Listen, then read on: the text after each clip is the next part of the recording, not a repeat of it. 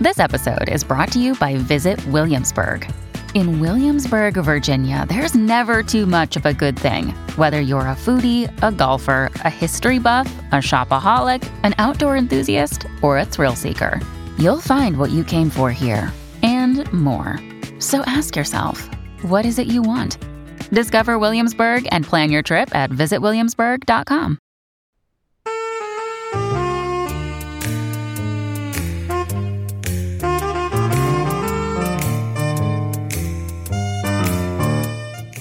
Welcome to Read or Dead, a bi weekly podcast where we talk about the world of mysteries and thrillers. This is episode 149, and we are recording on Tuesday, March 14th. I'm Katie McLain Horner, along with Kendra Winchester, and we are coming to you from Book Riot. Hello, Kendra. How are you doing today? I am doing pretty well, Katie. Uh, how was how was vacation? I'm I'm so excited that you were able to go to California, but also like it was, you know, snowing. yeah, no, it was yeah, the, apparently Los Angeles got some snow a couple of days before we flew in, which I was really thrilled about. That's sarcasm in case no one picked up on that. And no, I had a really good vacation. We spent 10 days out there, um, about half the time in Los Angeles and the other half in San Diego. The weather was infinitely better in San Diego, and by that I mean there was no precipitation whatsoever and a fair amount of sunshine, even though the temperature didn't get as high as I would have liked. It was still low 60s, and I was out in the sun enough that I got pretty crispy fried on a couple of Oh. occasions. because I. The first time I went to uh, it was because I was at uh, Santa Monica Pier, and for some reason did not think to bring sunscreen with me. I wasn't sure how long we were going to be there, and um, it turned out to be like the first gorgeous day that we had on our trip. And when I came back, my entire face, my chest, it was just bright red, and I was like, oh, I've got to stop doing this to myself. I'm like, this was not intentional. I just completely forgot that sunscreen was a thing on a day when the sun was shining directly on the ocean. But no, it was it was really good. We got to spend about half the trip with my in-laws, my entire the like that whole ex- side of the extended family. We did a vacation for the first half and then my husband and I did our own thing in San Diego for the second half. And it was really amazing. San Diego was gorgeous, absolutely gorgeous.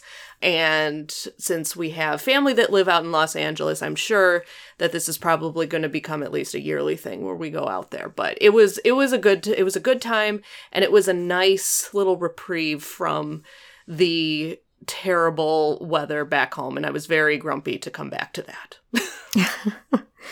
You know, California always has and typically such beautiful weather. I love it there. It's I don't know, the Golden Hills. I granted I go mostly to northern California, but you know, they have great food, Yes. great weather, oh beautiful gosh. sights to see. I have got to say I had one of the best breakfasts that I have ever had in we were in San Diego and we went to I guess it's a it's a little it's a chain out there Breakfast Republic but I had a pancake flight and it's basically they're like look at our amazing pancakes pick 3 of them and there's your breakfast. So I had baklava pancakes, Oreo pancakes and lemon coconut pancakes. Wow. Yeah. And I had a side of potatoes and Brussels sprouts with bacon and Parmesan cheese. Oh my goodness. like the waitress came by and I was like, you don't even understand. I'm like, this is some of the best breakfast I have had in a long time. Like, this is bringing me to tears almost. So that was outrageous and hands down one of my favorite experiences out there. That's amazing. Yeah, so if you're out in California, hit up Breakfast Republic. It is amazing. But so how how were- was things here? I saw that Liberty was our was our regular guest host. yeah, she was lovely. We talked about middle grade mysteries. So Perfect. I listened to like three books in a series in one day because I just love them so much, and it was a it was a lovely time. Liberty is always wonderful. Oh yes, yeah. She is. She's always. We were talking about how she she is our. She has been a guest host on the show so many times that I'm like she's just she's an honorary third host. Like at this point. I think so. I think so. She should add it, that to her job description. Honorary third host and special friend of Read or Dead people everywhere. it's true. I love that. Dead people everywhere. Read or Deadheads. That fits her aesthetic. Yeah. And that I can't believe it's taken this long to come up with a name for for our, our little community. Read or Deadheads. I Red like it. We need t-shirts. Yes. That'll be Book love it. Riot's next bonfire campaign. I love it. I love it. So, have you um, been able to read anything lately? I know this is a little bit of a faster turnaround for our recording. I know you've got stuff coming up. Uh, that's Dylan sneezing in the background. It's for everyone's delight. He's always here for opinions. I have not, I haven't finished anything that is mysteries at the moment. So I will save the one I'm currently reading to talk about a little later. But what are you currently reading? Oh my gosh, all of my holds seem to come in at once. So I'm really juggling a huge stack of books right now. But really quickly, one book that I read on vacation, and I want to give a special shout out to this book because it was a sanity saver. The book is The Resemblance by Laura Nossett. And this came out um, at the end of last year. It's a very, it's very much like a dark academia style psychological thriller about a fraternity on the University of Georgia campus in Athens, Georgia. And it's very much got a ton of French feel to it, which was the reason why I picked up the book in the first place. And I really, really liked it. Like, I started it on the plane ride to California and I ended up finishing it on the plane ride coming back. But the reason why this was a sanity saver for me was because we had an, when we landed in LA, we had an absolutely awful experience at the car rental agency. And we spent four and a half hours at the car rental agency because I don't know what happened. They said it had something to do with the bad weather from the day before, but basically they did not have enough cars available for the, all the people who had made reservations previously. We had made ours a month in advance. We spent two hours standing in line to get to the front of the line and say it was going to be at least another three hours or up to another three hours before we could even get our car. It was in the Oh afternoon. goodness. I hadn't eaten. I we're two hours behind, so I'm even hungrier. There is no there are no functional vending machines anywhere. We are literally sitting on the cold linoleum floor at this place, surrounded by dozens of other people in the same predicament. It's cold. I'm miserable. And that book, I decided at one point, I was like, all right, if this is going to be what today's like, then I'm pulling out my book and I'm reading. I read so much of that book sitting on the floor at the car agency. And I tell you, if I did not have that book, I probably would have cried because Oh, it no. was so miserable. Like, I don't even know how my husband got through it. He said there were some there was interesting stuff on Reddit that kept his his attention. But I sat on that floor sitting on my jacket because I was wearing leggings and the linoleum was very cold on my butt. And I read The Resemblance by Laura Nossett. And it kept me very entertained and it kept me from wanting to just run out of that place screaming. So for that, even though it has absolutely nothing to do with the story, for that I will always be eternally grateful. and I have learned my lesson not to rent from that particular agency again. Yeah, I I feel like, you know, traveling, if it can go wrong, it it probably will. Yeah. Yep, yep, yep. That's what you get for going with one of the cheaper options on Expedia. I'm just saying.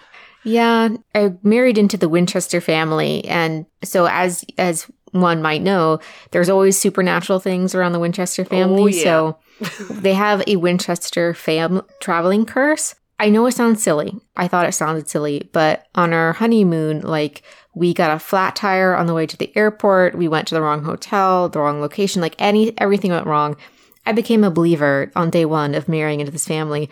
So we're traveling tomorrow. Oh, so what I figured out is you have to leave something behind. Like you have to forget something to appease the gods of traveling or whoever, and then it will go better.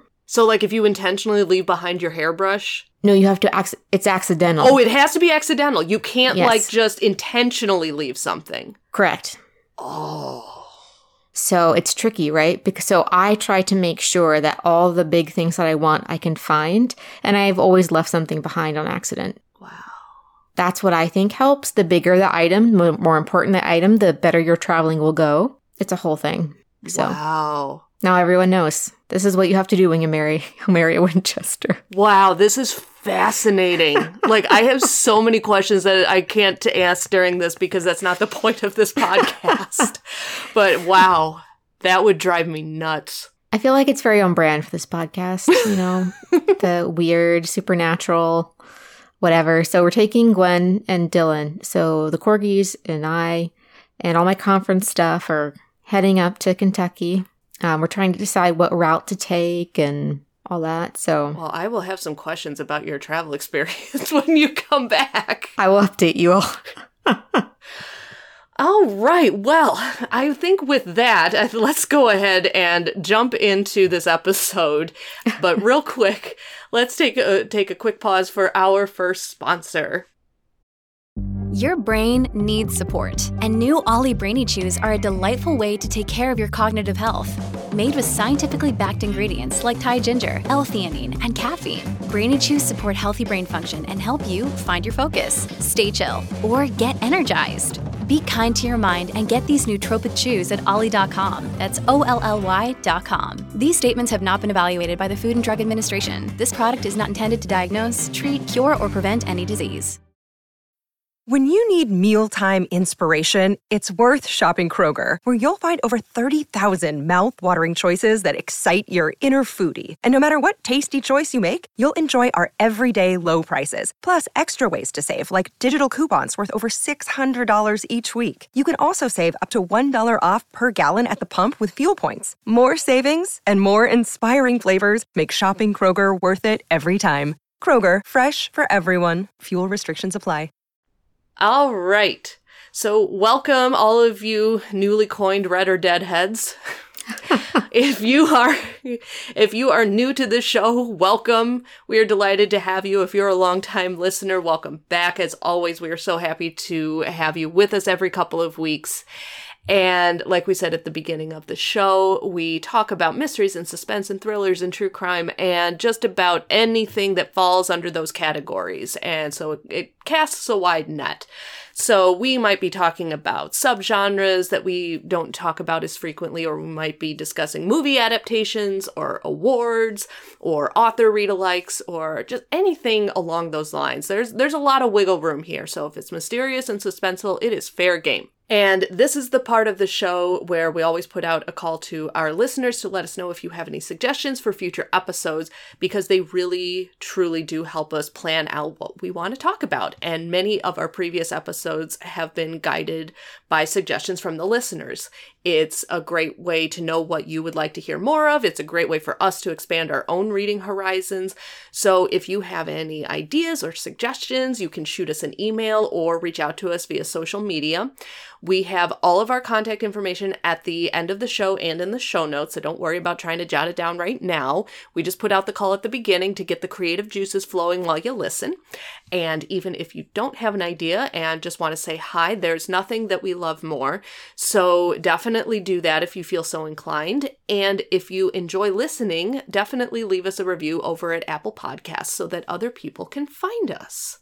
And with that, yeah, there hasn't been a ton happening in the in the mystery world that I have found over the last couple of weeks, which honestly kind of tends to come and come and go in waves here. So I say let's let's jump into the episode. What do you think? I think that sounds good. We have a very interesting theme uh, for this week, and if you you've seen the title of this already, you know it is noir. But we thought we would start with a discussion of of what is noir as a genre. Yeah, because noir is one of, and I will say this as someone who does not usually read noir, much to the chagrin of one of my best friends who she's like got all of the classics, like their box sets. She's like, I've got Raymond Chandler, I've got Dashiell Hammett, what do you need? And I'm like, no, no, no, it's okay. I've got the books that I'm talking about. But she loves that aesthetic. For me, it's not, it's not something that rings as many of my bells, but it's noir is one of I think I define it very much by a feel, like an aesthetic. It's got if I feel like whether it's film or literature, I feel like it's dark, it's gritty, it's cynical. You have these characters that, especially in like the golden age, you'd call them hard boiled, where you know they they're they're fairly jaded. They have um, they have kind of a bleak outlook on life, and I think noir really, I think I think it just really looks at like the underbelly of society, whether that's in a big city or in a small town. And of, of course, there are all different like sub sub genres of noir as well. But I think it's it's something it's a category. Yeah, I think dark, gritty, bleak, looking at the dark elements of life and society and human nature and all of that stuff. But it's it's one of those things that I feel like it's like you know it when you see it. Yeah, and I think there's also a lot of sub sub genres of noir, I, for lack of a better term. There are a lot of different kinds of noir. And there's even a noir series where they go to different countries and different literary traditions and do a short story collection in noir. And so that's really interesting to see how noir manifests in different literary traditions, which is pretty cool. Yeah, and it's and I also think there is a tendency in the publishing industry that loves to slap a label on stuff. And I feel like there's a tendency to kind of put noir at the end of a lot of different descriptors as well, whether or not it's actually considered noir. Like after Gone Girl came out, they started call I I started seeing stuff about chick noir, and I'm like, okay, we oh. can take oh. that term and throw it into a fiery mountain. Yes, please do. so I feel like noir gets tossed around pretty freely but I mean, there's Nordic noir, which I think meets a lot of the, you know, the kind of the descriptors that yeah. we're talking about here. No, there's Southern noir. I know that you've talked, and kind of probably a sub sub sub genre that it's going to be like the Appalachian noir. um, like like we can we can go pretty deep here if we if we wanted to get re- really uh really nitty gritty. But there's and then I was I I have not done enough thinking to really have a fully formed uh, thought about this, but I've also seen the term domestic noir thrown around, and I'm like, okay, so how is is this different than domestic thrillers or like domestic psychological suspense, or are we just throwing the word noir around just slap it on slap it on something to give it to make it more marketable. But that was it something that i noticed recently um, i don't remember what i was reading but i saw that and i was just like okay this is interesting. And i'm not sure exactly how i feel about it or what my thoughts are but yeah. And i think for me today i i took a I took a broad brush on noir because I, I think, like you said, it's thrown around a lot and everyone seems to have a different definition. I looked up a bunch of different air quotes official places and they all just had a different definition. So I kind of just went with it mm-hmm. and have a very broad definition. And so I'm going to give two examples in a subgenre of noir for lack of a better term. Yes. And I was going to say, please, please kick us off. I feel like I've been, I've been rambling a lot. So, okay. All right. Well, then I will start with a book uh, called When These Mountains Burn by David Joy. Uh, this came out in 2020, and it was one of the books that was really hit hard by the pandemic because it sold out and it couldn't re- be reprinted for a long time. And the paperback is just coming out this summer.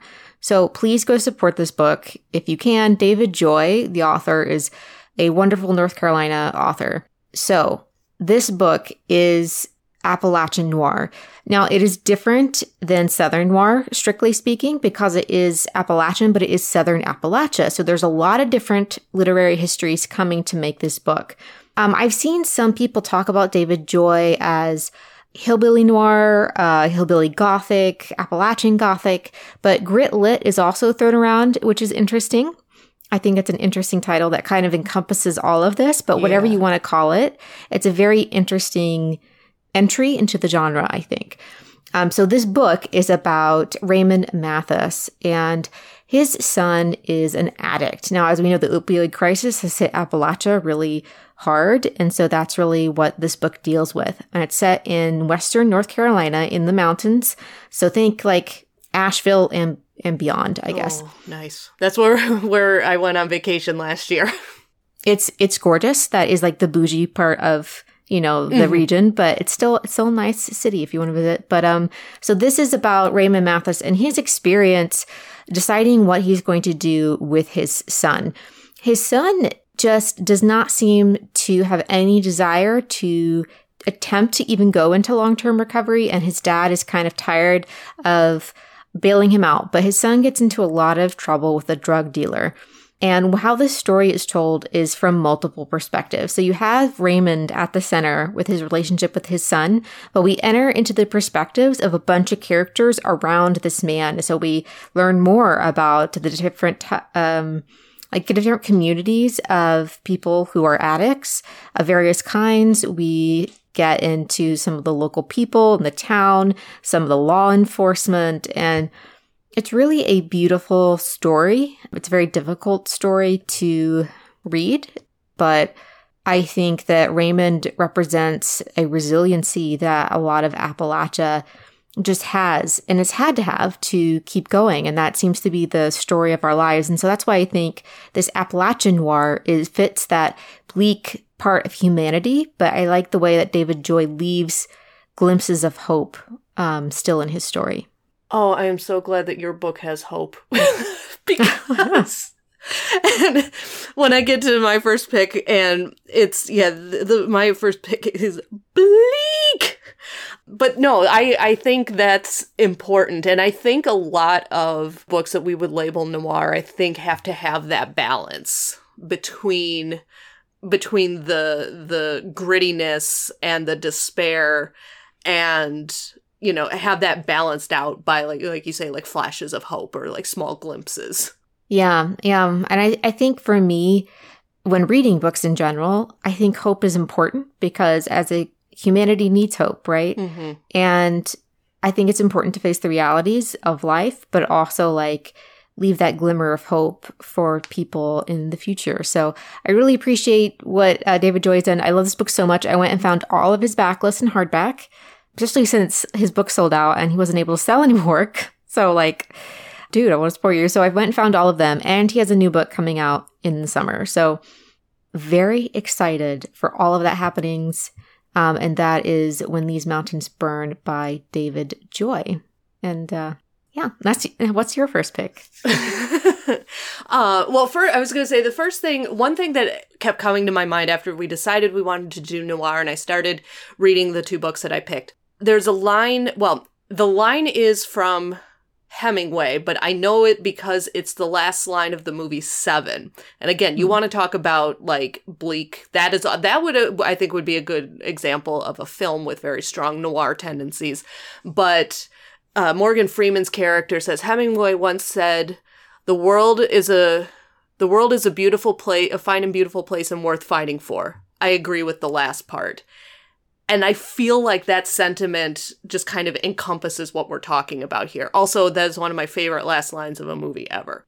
But yeah, so my first pick is one that we have mentioned a couple of times on the show before, and I had not uh, picked it up to read it yet, and so I took this as an opportunity to do so. And that is The Devil Takes You Home by Gabino Iglesias which came out last year. And he's had other books published uh, prior to this, but this is kind of like his mainstream breakout novel. It's been nominated for, uh, I believe, the Edgar Awards. Um, it was, it's been nominated for multiple horror awards, including the Bram Stoker Award for Best Novel. Um, so this one definitely straddles the line between like suspense noir and horror. And like I indicated a couple of minutes ago, this book is bleak. Oh my gosh. Which I knew going in, but I was reading it that I was like, oh my goodness.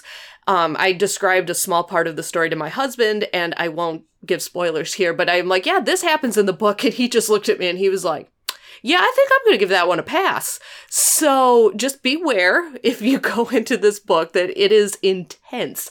But the story follows Mario, who is at the beginning of the book, has, um, he is married to a woman and they have a young daughter. It is not a spoiler to say within a couple of chapters, he does not have either of them anymore. So, trigger warning for that if, well, just assume all of the trigger warnings for this book. I think we'll we'll we'll just give that a black a blanket statement.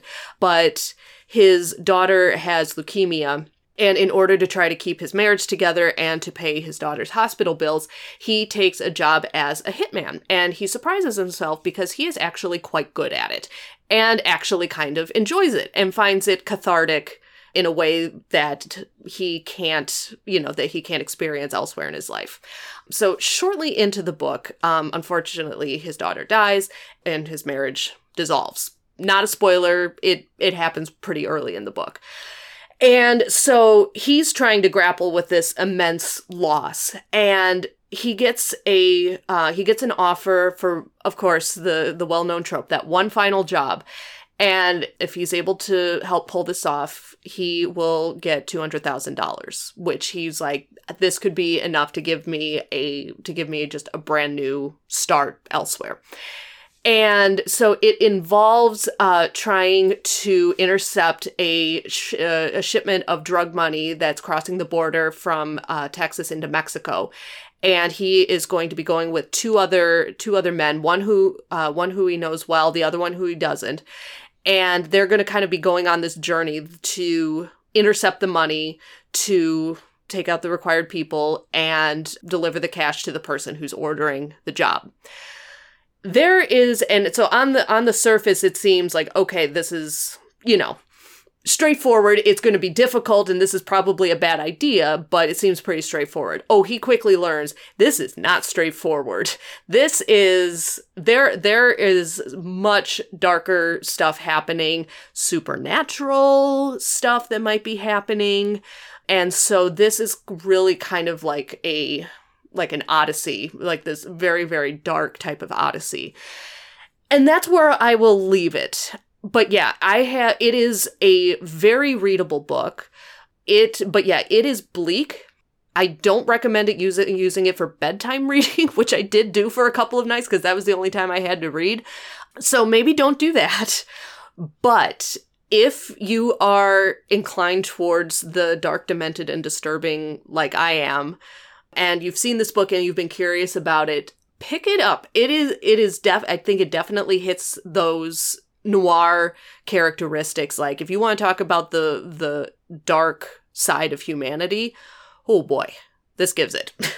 I feel like have you read this book? I feel like you I may I remember you talking about it on a previous episode. I don't think so. No, I could be hallucinating. I remember someone talking about this book on on this show. And I I will leave it at that. My memory has been bad the last few days. but um, but yeah, so if that sounds like your jam, definitely pick it up. And again, that is The Devil Takes You Home by Gabino Iglesias. All right, and then before we jump to our next picks, let's go ahead and take a brief pause for our second sponsor. Another day is here, and you're ready for it. What to wear? Check. Breakfast, lunch, and dinner? Check. Planning for what's next and how to save for it? That's where Bank of America can help. For your financial to-dos, Bank of America has experts ready to help get you closer to your goals. Get started at one of our local financial centers or 24-7 in our mobile banking app. Find a location near you at bankofamerica.com slash talk to us. What would you like the power to do? Mobile banking requires downloading the app and is only available for select devices. Message and data rates may apply. Bank of America and a member FDIC. All right, take it away, Kendra. All right, so my second pick is a book called On the Savage Side by Tiffany McDaniel. And this is a book that I haven't finished yet, to be upfront, but I am enjoying so far, if enjoying is the right word. So this book is set in Chillicothe, Ohio, in Ross County.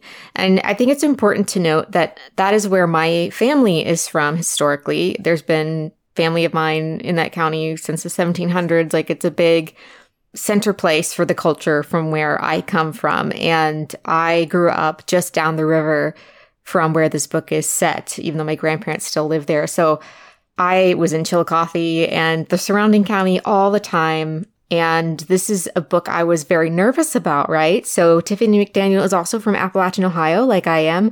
But this is an example of Appalachian noir and Tiffany McDaniel. My stars, this woman can write a sentence. She is one of the most beautiful prose stylists I have ever seen.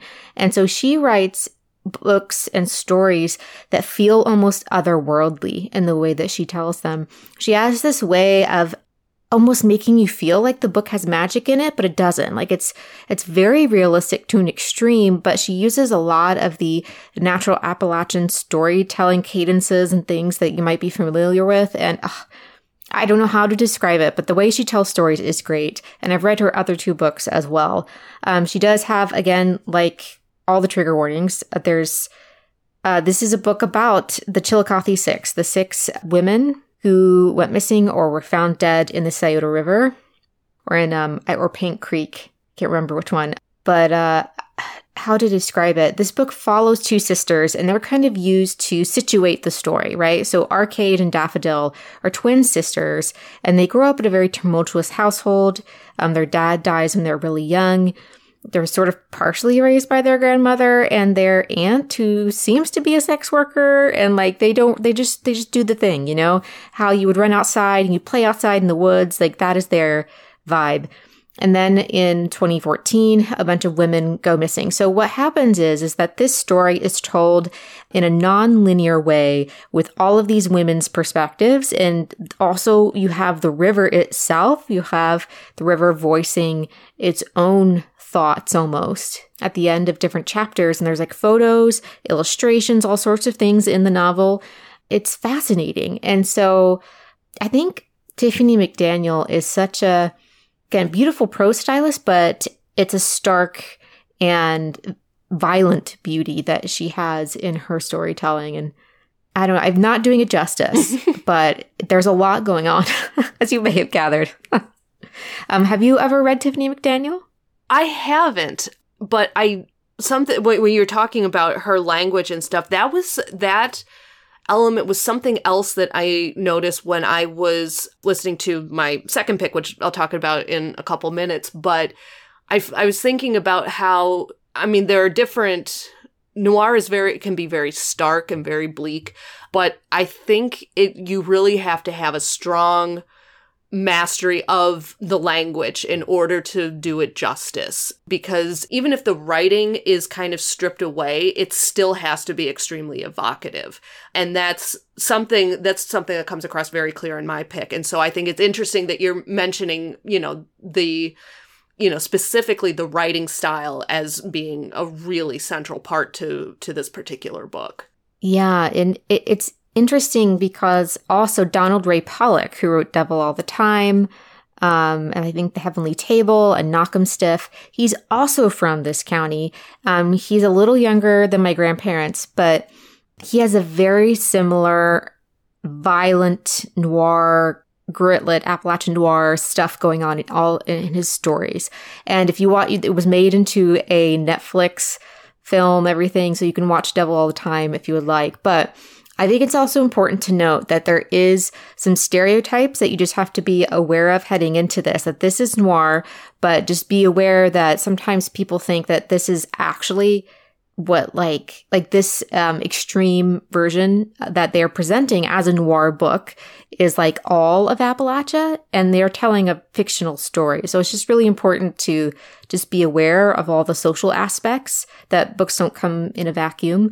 Um, but this is a literary tradition where these elements are put to the forefront. So uh, I want to hear more people what you think of this. I will update everyone when I finish it on the next episode in the currently reading section. But um, please email me here, and our, we have it in the show notes. I want to hear your thoughts on this book because I need to talk about it with someone. I really do. um, and that is On the Savage Side by Tiffany McDaniel. All right.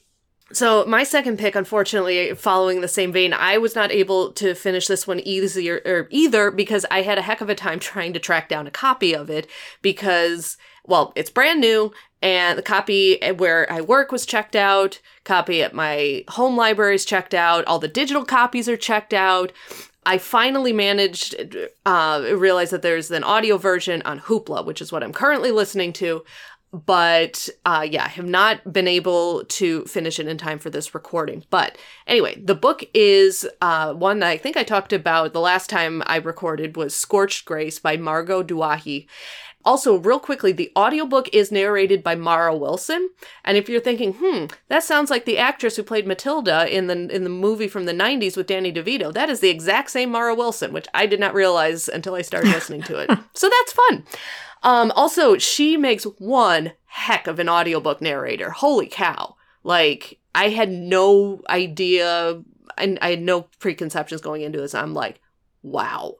Anyway, um, Scorch Grace is a debut novel, and it is also the first book published under uh, Gillian Flynn's brand new publishing imprint.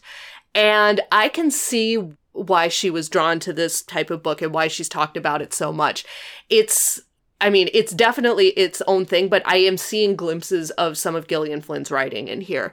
But this book uh, the main character is Sister Holiday, who is a nun at the St. Sebastian School in New Orleans. Um, but she is not your typical nun. She previously was a chain smoking punk rocker. She's heavily tattooed, basically from her neck down to her ankles. She is queer. And so, and, oh, and she has a gold tooth as well. Thought I'd throw that in there. And so she is not your typical nun. And in the book, the crime at the center of the story is there is one of the buildings is set on fire. Um, they determine pretty quickly that it's arson, and a member of the faculty is killed in the fire. And Sister Holiday is she is present or she sees the the fire get started she doesn't know who she doesn't know what happened but she helps save a couple of students from the building and so she's very much in the thick of it and she quickly becomes disillusioned with the response from the first responders, from the fire department, from the from the police. And she's like you know they're not taking this seriously or they're not they're following the wrong leads. They're not giving you know they're not giving its this crime the proper attention. So she decides she's going to take matters into her own hands and figure out what happened. And this book the like i alluded to earlier the language is first and foremost like the, the centerpiece of the story it is not only does it bring about like the feeling of the he- the oppressive heat of New Orleans, which I've been there. I was in New Orleans in June about six and a half years ago. It is. I'm I'm reading this and I'm like, oh my gosh, I am feel I am just sweltering just reading this, but the language that she uses to talk about the not only the setting but the school and religion and the idea of tradition and history and all of these things that come together and why she feels drawn to why she felt drawn to this particular calling that's so drastically different from her previous life. And you very much get the get the sense she has a very hardened cynical bleak outlook on life. But like like you mentioned before there are like she's able to recognize beauty in certain things and that there are you know that there are things worth fighting for. So it's it's a really beautifully written complex narr- narrative ocean that we're kind of, that we're kind of in that everything's wrapped in. And yeah, I think this book, honestly, this is probably one of the big this is going to be one of the big draws for readers. Like if you are a reader that really notices clever turns of phrase or um, descriptive language, or if that's how you connect with a story, I think this one is that this is going to be a really good book for you to kind of work your way work your way into to kind of find yourself with this book. But yeah, it's it's very much an experience. Um, if you are an audio fan, I definitely recommend picking it up on audio. Um, and if your library has access to Hoopla, you can check it out right away without having to worry about holds lists. It's great. But yeah, so unfortunately, like I said, I'm only I'm only a couple of hours into the book. It's not terribly long. I think it's maybe only I think it's just under like 10 hours total. But yeah, you get and in terms of the noir concept, you get that sense like immediately from the first page that that is very much what we are reading. It is right off the bat. That is, you know, that is what we are reading. So if you are looking to kind of scratch that classic noir reading itch, this would be a really, really good one to pick up. And thank you, Kendra, for pointing out that this was available on Hoopla. Anytime. I am here to preach the gospel of hoopla. Yes, and normal, and I do I do use Hoopla a fair amount, but for whatever reason, because this was so brand new, and I'm like, oh, this isn't going to be on Hoopla, but um, but yeah, yay. So yes, I am going to keep listening to this one, but um, again, that is Scorched Grace by Margot Douaihy and narrated by Mara Wilson. And those are our four picks. And I guess it's now it's time for new books. New books. Yes, and why don't you go ahead and take it away since I just finished speaking? um, all right, so I, like many of us, wear multiple hats here at Book Riot. So I also edit the nonfiction newsletter. So I'm always looking for the perfect intersection of true crime, which is Read or Dead, and true story, like together. And so I have a, a book that I saw was coming out. So I am looking forward to reading We Were Once a Family, a story of love, death, and child removal in America by Roxanna Asgarian. And this is a book about that really started when rescue workers found a crumpled SUV with two women who had died and there were there were children there. And so like there's a story of them removing children and not looking for their original families and and what she finds in this one case kind of expands. She realizes that at the border, children are being separated from their parents, put into the welfare system in Texas, and they're like relatives are not being looked for. The goal of reunification is not there, and they're actually adopting out these children without even doing the due diligence of trying to find their families. And she's trying to track down why this is, how this has been happening, why, who let this slide. And, and this is an investigative journalist look into all of those questions. So obviously there are trigger warnings here for harm to children, harm to migrants, and death as well. So just, you know, as a heads up, but I think this is a book that's been a long time in coming. And I believe she's written pieces, like shorter pieces that have gone up in different places, but um, this is definitely one to keep on your radar if you're looking for more true crime. Yeah, I've seen this book. It's been mentioned a couple of times because in when I do the library newsletter, I put together a list of books that are mentioned that have been mentioned multiple times in the media. Um, and i think in my most recent newsletter i think i remember putting this one in there because it was um, it was getting reviews in in you know new york times washington post and stuff like that. So it, it seems it seems like it, it's getting a, a lot of positive attention. Yeah. Yeah i i think so. I'm looking forward to seeing reviews of this book and, and like what what has come out about it. I think that this is really continuing a trend of true crime kind of there's it's moving away from the sensationalized you know stories of you know dead white girls as the trope is your air quotes to actual like true crime investigative true crime things like um, Seven Fallen Feathers, you know, investigating the deaths of Indigenous youth up in Canada. And so I feel like this is definitely like a push that true crime can be a way a journalist, you know, seeks justice for, for these children. So, but what is your new book that you are looking at? Mine is uh, one of my most anticipated books of the year. I'm very excited that it's out. In fact, I saw it on the new bookshelf today uh, at work, and I had to stop myself from grabbing it because I've already got a giant stack already at home. But this is Red London by Alma Katsu, and this is continuing her Lindsay Duncan uh, espionage series, which started with the book uh, Red Widow which was excellent, and I loved listening to that book. And so this is the second. Um, follows Lindsay Duncan, um, who's a CIA agent. She is in London, and she is about to kind of carry on from the events of book one when her MI6 counterpart Davis uh, calls for her assistance because there has been an attack on a Russian oligarch in London, and he needs Lindsay to kind of worm her way into his social scene and see if she can get information from the uh, Russian man's British wife, Emily. And so Lindsay takes on that role. She befriends Emily. But before she can get very far in her relationship, the CIA unveils that there is a disturbing connection between Mikhail, who the uh, the Russian man whose home was attacked, and other events happening in Russia. And so when they discovered this potential connection, they realized, oh wow, this is a lot bigger deal than we realized. And as I've mentioned uh, about the previous book and uh, this one, why I'm so excited for it, um, Alma Katsu has multiple decades worth of experience in the intelligence community, I guess, a profession. But Red Widow was so was it was so fascinating and for someone who doesn't usually go for espionage thrillers, this one was very much a breath of fresh air. It was like very grounded in reality and very realistic. And it was just spectacularly written. And I am very much looking forward to uh, hopefully more of the same.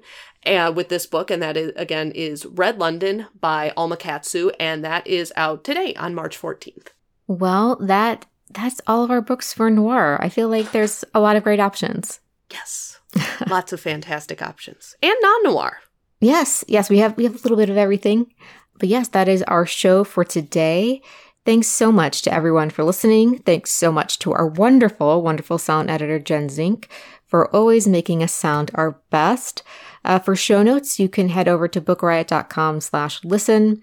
For more book recommendations and bookish goodness, head over to bookriot.com and don't forget to check out our full stable of podcasts at bookriot.com slash listen or just search Book Riot in your podcast player of choice.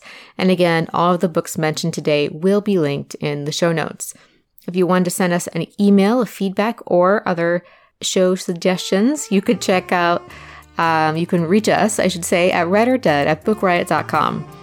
Uh, you can find me, Kendra, on Twitter and Instagram at KD Winchester. And you can find Katie on Twitter at KT underscore library lady. Yes, they will be linked in the show notes as well. And we will talk to y'all next time. Bye.